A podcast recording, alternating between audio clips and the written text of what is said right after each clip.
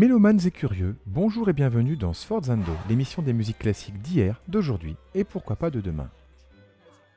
Cette émission fait suite aux deux émissions précédentes qui se proposaient de situer la musique de Bruch dans son temps. En effet, Max Bruch est mort il y a tout juste 100 ans et pour commémorer cette mort, je vous propose de redécouvrir la musique de ce compositeur totalement ou presque totalement inconnu.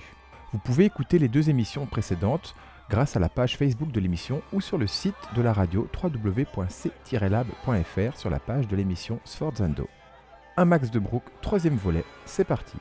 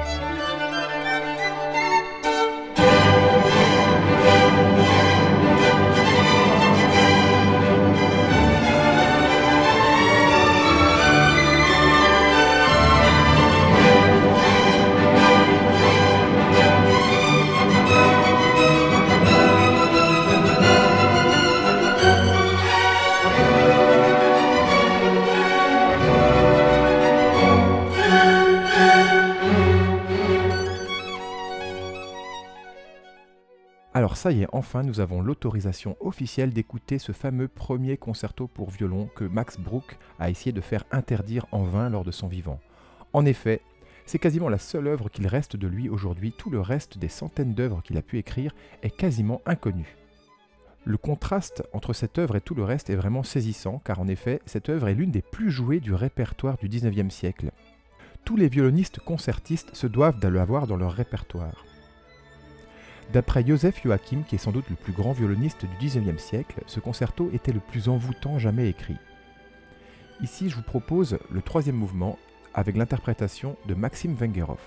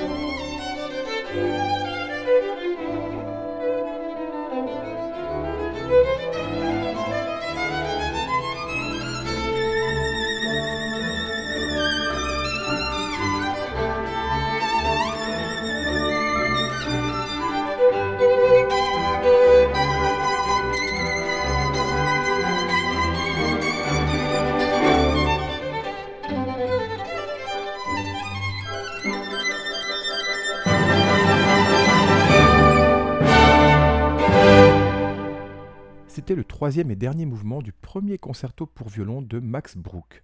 Il s'agit d'une œuvre composée entre 1864 et 1866. Lors de sa création, le succès international fut immédiat et ne s'est jamais démenti depuis. C'est une œuvre qui dure environ 25 minutes, elle est en trois mouvements. Il y a un premier mouvement très passionné qui enchaîne sur une belle romance, et puis ce troisième mouvement que vous venez d'entendre de caractère plutôt rhapsodique. C'est un projet à la fois modeste et audacieux, assez parfait dans ses proportions. Mais cette œuvre a subi une double souffrance. La première, eh bien, il s'agit d'une œuvre qui éclipse toutes les autres. En effet, Max Bruch a composé plusieurs autres concertos pour violon, plusieurs symphonies, des opéras, etc. Et on ne les connaît plus aujourd'hui, et c'était déjà le cas de son vivant. Deuxième souffrance pour cette œuvre, c'est que 12 ans plus tard, M. Brahms lui-même va composer lui aussi un concerto pour violon, un projet très audacieux, beaucoup plus abouti si l'on veut, vraiment dans la lignée du concerto de Beethoven, mais pourtant sous l'influence de ce concerto de Bruch que Brahms connaissait certainement. On a déjà parlé dans l'émission précédente des liens étroits entre la musique de Brahms et celle de Bruch. Celle de Bruch a souvent été éclipsée par celle de Brahms, alors qu'en fait, Bruch a été quasiment le premier à chaque fois. Il a été le premier pour les symphonies, on en a parlé la semaine dernière. Il est également le premier pour le concerto. Et il est évident que Brahms s'est inspiré de ce concerto de Bruch pour composer son œuvre, mais avec des proportions beaucoup plus importantes. Pour s'en faire une bonne idée, eh bien, je vous propose d'écouter le final de ce concerto de Brahms.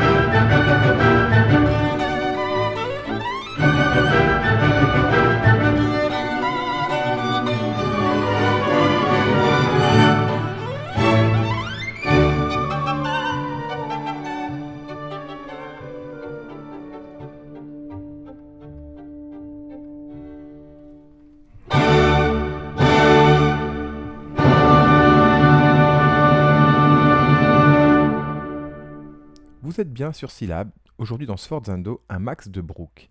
Nous comparons une fois de plus la musique de Bruch avec celle de son aîné Brahms. C'était le final du concerto pour violon de Brahms, une œuvre de 1878 qui fut créée par Joseph Joachim, le même violoniste qui a également créé ce concerto numéro 1 de Bruch que nous écoutions juste avant.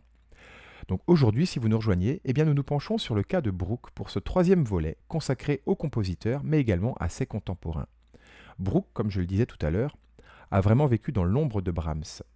D'ailleurs, j'en profite pour les Brahmsiens qui écoutent notre émission pour faire une petite parenthèse, une petite annonce de concert. Hein. ce dimanche 9 février à 16h à la basilique Saint-Sauveur de Rennes, le Centre d'art choral vous interprétera le Requiem de Brahms. Donc, après avoir écouté cette émission, vous serez tout à fait dans l'état d'esprit idéal pour aller écouter cette œuvre de Brahms.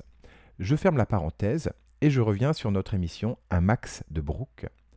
Bruch était un grand mélodiste. Pour lui, la mélodie, était le paramètre le plus important. Et du coup, eh bien, il est normal qu'il ait composé de nombreux concertos afin de mettre en valeur la mélodie au travers des différents timbres instrumentaux.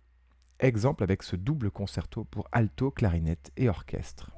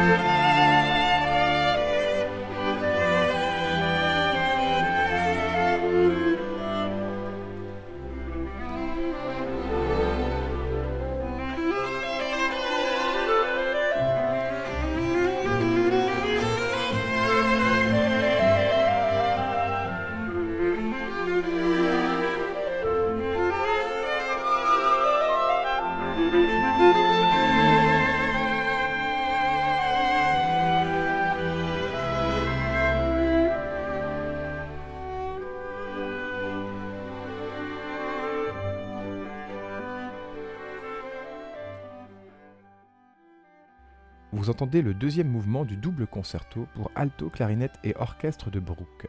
Ce concerto tout à fait unique dans le répertoire mélange deux instruments au registre plutôt médium avec un orchestre ici avec une orchestration vraiment tout en délicatesse.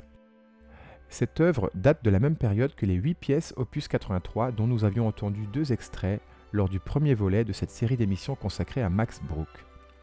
Il s'agit de la période de vieillesse, hein. ce sont des œuvres composées après 1910 dans les dix dernières années de la vie de Max Bruch. Je vous laisse apprécier le caractère méditatif de ce deuxième mouvement, qui fait suite à un premier mouvement qui était également un mouvement lent, ce qui est une particularité des concertos de Bruch, c'est que Max Bruch aimait bien commencer ses concertos avec un mouvement lent. Donc deux mouvements lents pour ce double concerto, à l'orchestration très subtile, avant un final un peu plus pompeux. Vraiment une œuvre à redécouvrir. Allez, je me tais et je vous laisse écouter.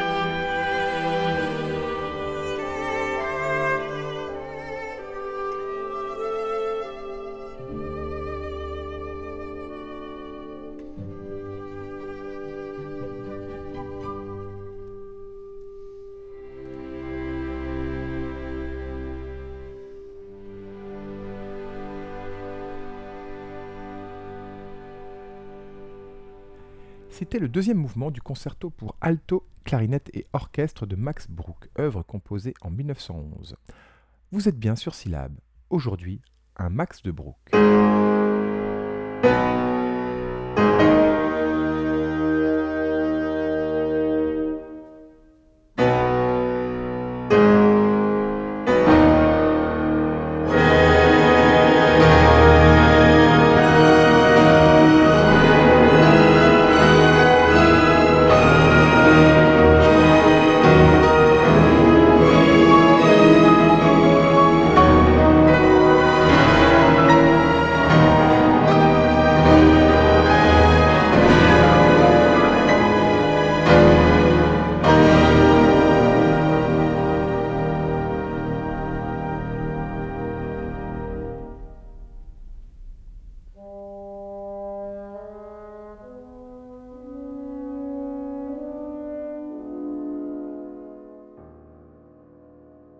Continuons pour ce troisième volet consacré au compositeur allemand, notre exploration des concertos.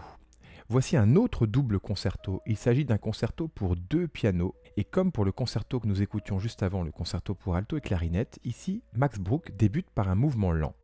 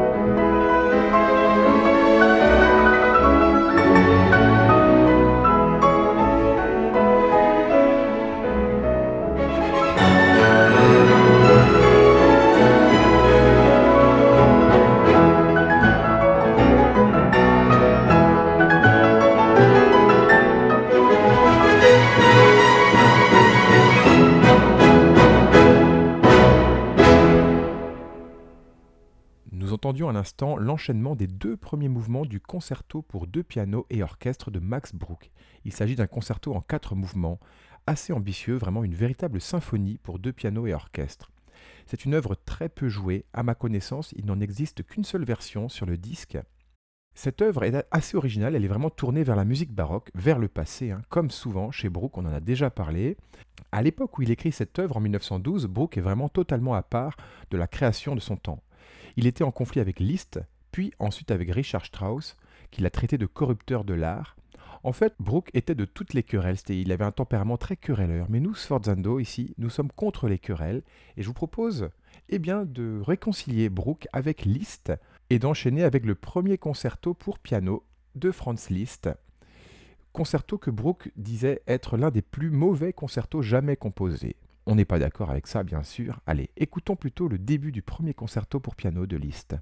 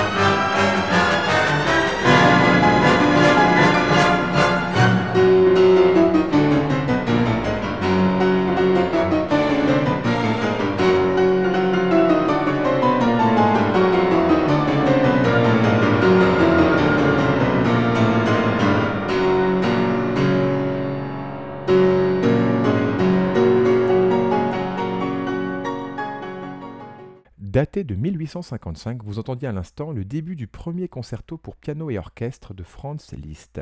Il s'agit pour l'époque d'une œuvre très moderne. Elle est composée d'un seul tenant. On a un piano très percussif hein, qui préfigure presque les concertos de Bartok au XXe siècle. Des accords concentrés dans le grave, le dernier mouvement débute aussi avec un solo de triangle, ce qui est assez remarquable, puisque ce son très scintillant du triangle va se mélanger au registre aigu du piano. Donc on sent vraiment que Liszt employait dans ses œuvres une recherche approfondie sur le timbre sonore, sur la matière sonore, ce qui a un décalage total avec les aspirations de Brooke, hein, qui lui était plutôt basé sur la mélodie, il mettait la mélodie au-dessus de tout.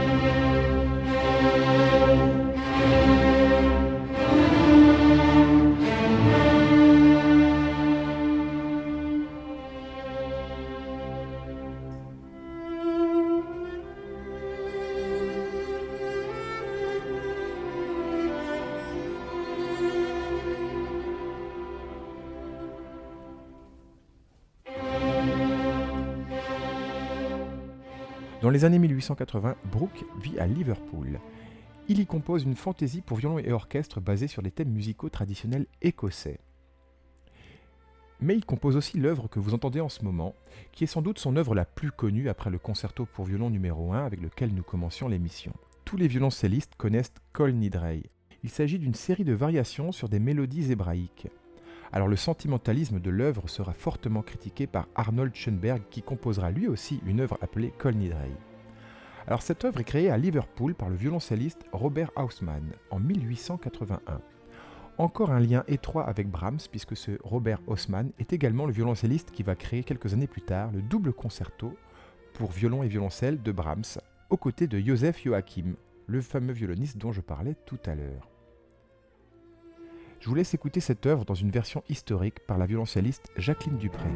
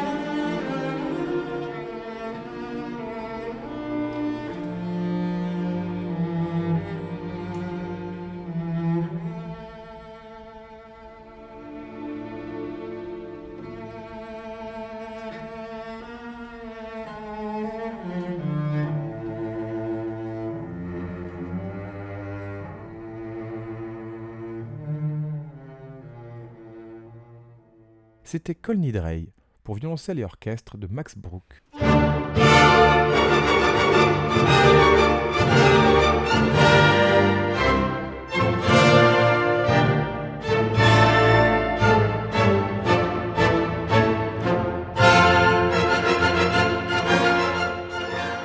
Alors on a commencé avec le concerto pour violon numéro 1 de Bruch, mais plusieurs autres œuvres pour violon et orchestre suivent cette œuvre. Il y a quelques mouvements isolés pour violon et orchestre, mais également deux autres concertos. Alors les œuvres de Bruch, moi que je retiens vraiment pour être essentielles et pour être vraiment importantes, eh bien ce sont les œuvres avec alto et clarinette, la musique chorale, son nocturne à cordes. Les œuvres pour violon et orchestre sont un peu plus inégales et pourtant ce sont les plus jouées les plus enregistrées. Le concerto numéro 2, par exemple, est dédié au violoniste Pablo de Sarrazate. En fait, c'est une œuvre de musique à programme qui euh, essaye d'évoquer la rébellion espagnole contre les troupes napoléoniennes. C'est une œuvre assez originale, il y a des belles mélodies, mais honnêtement, elle n'est pas inoubliable, soyons francs.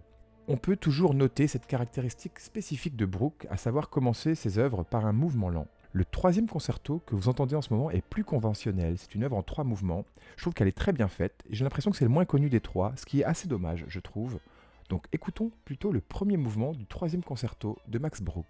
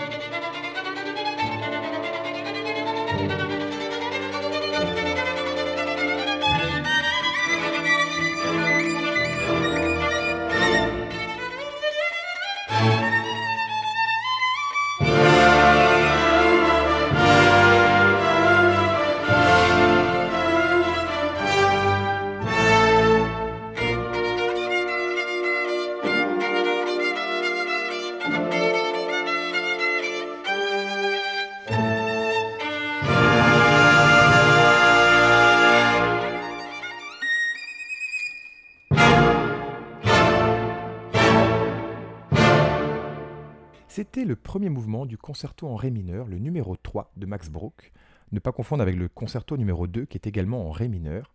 Cette œuvre est datée de 1891.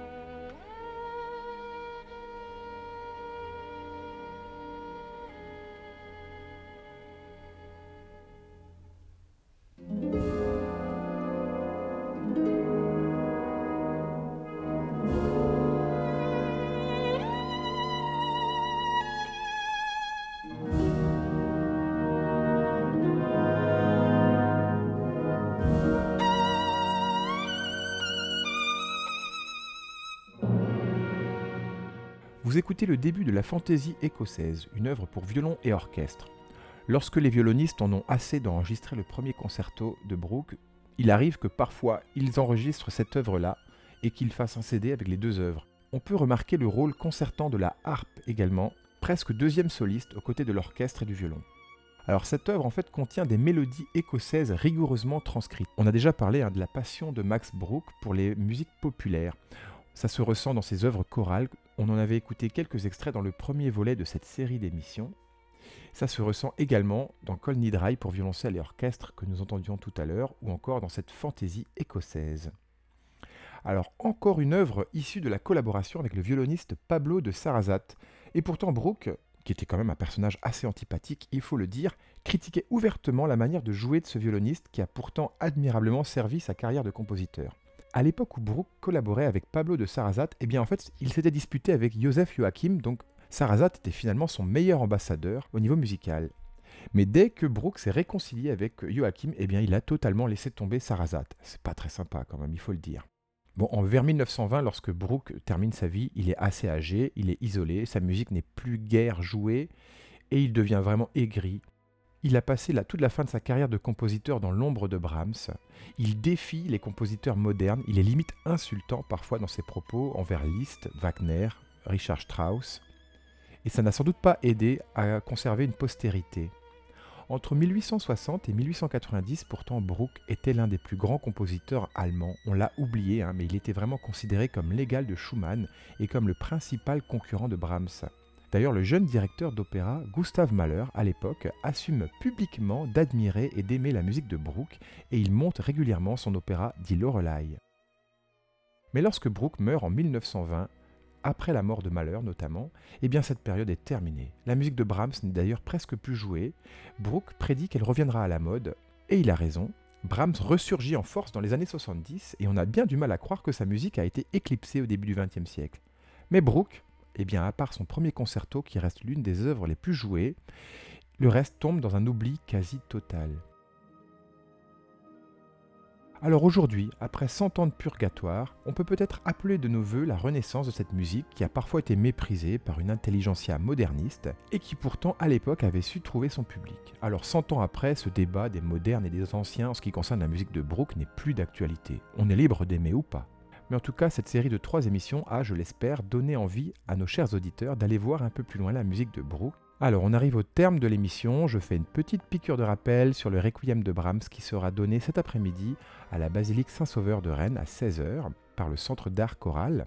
Les trois prochaines semaines, je prends un petit congé paternité.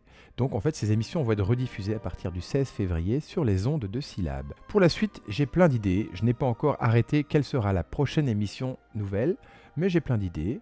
Pour le savoir, eh bien, il faudra écouter à la rentrée la prochaine émission de Sforzando. On se quitte avec la fin de la fantaisie écossaise de Max Brook. Et je vous dis d'ici là, à bientôt les mélomanes.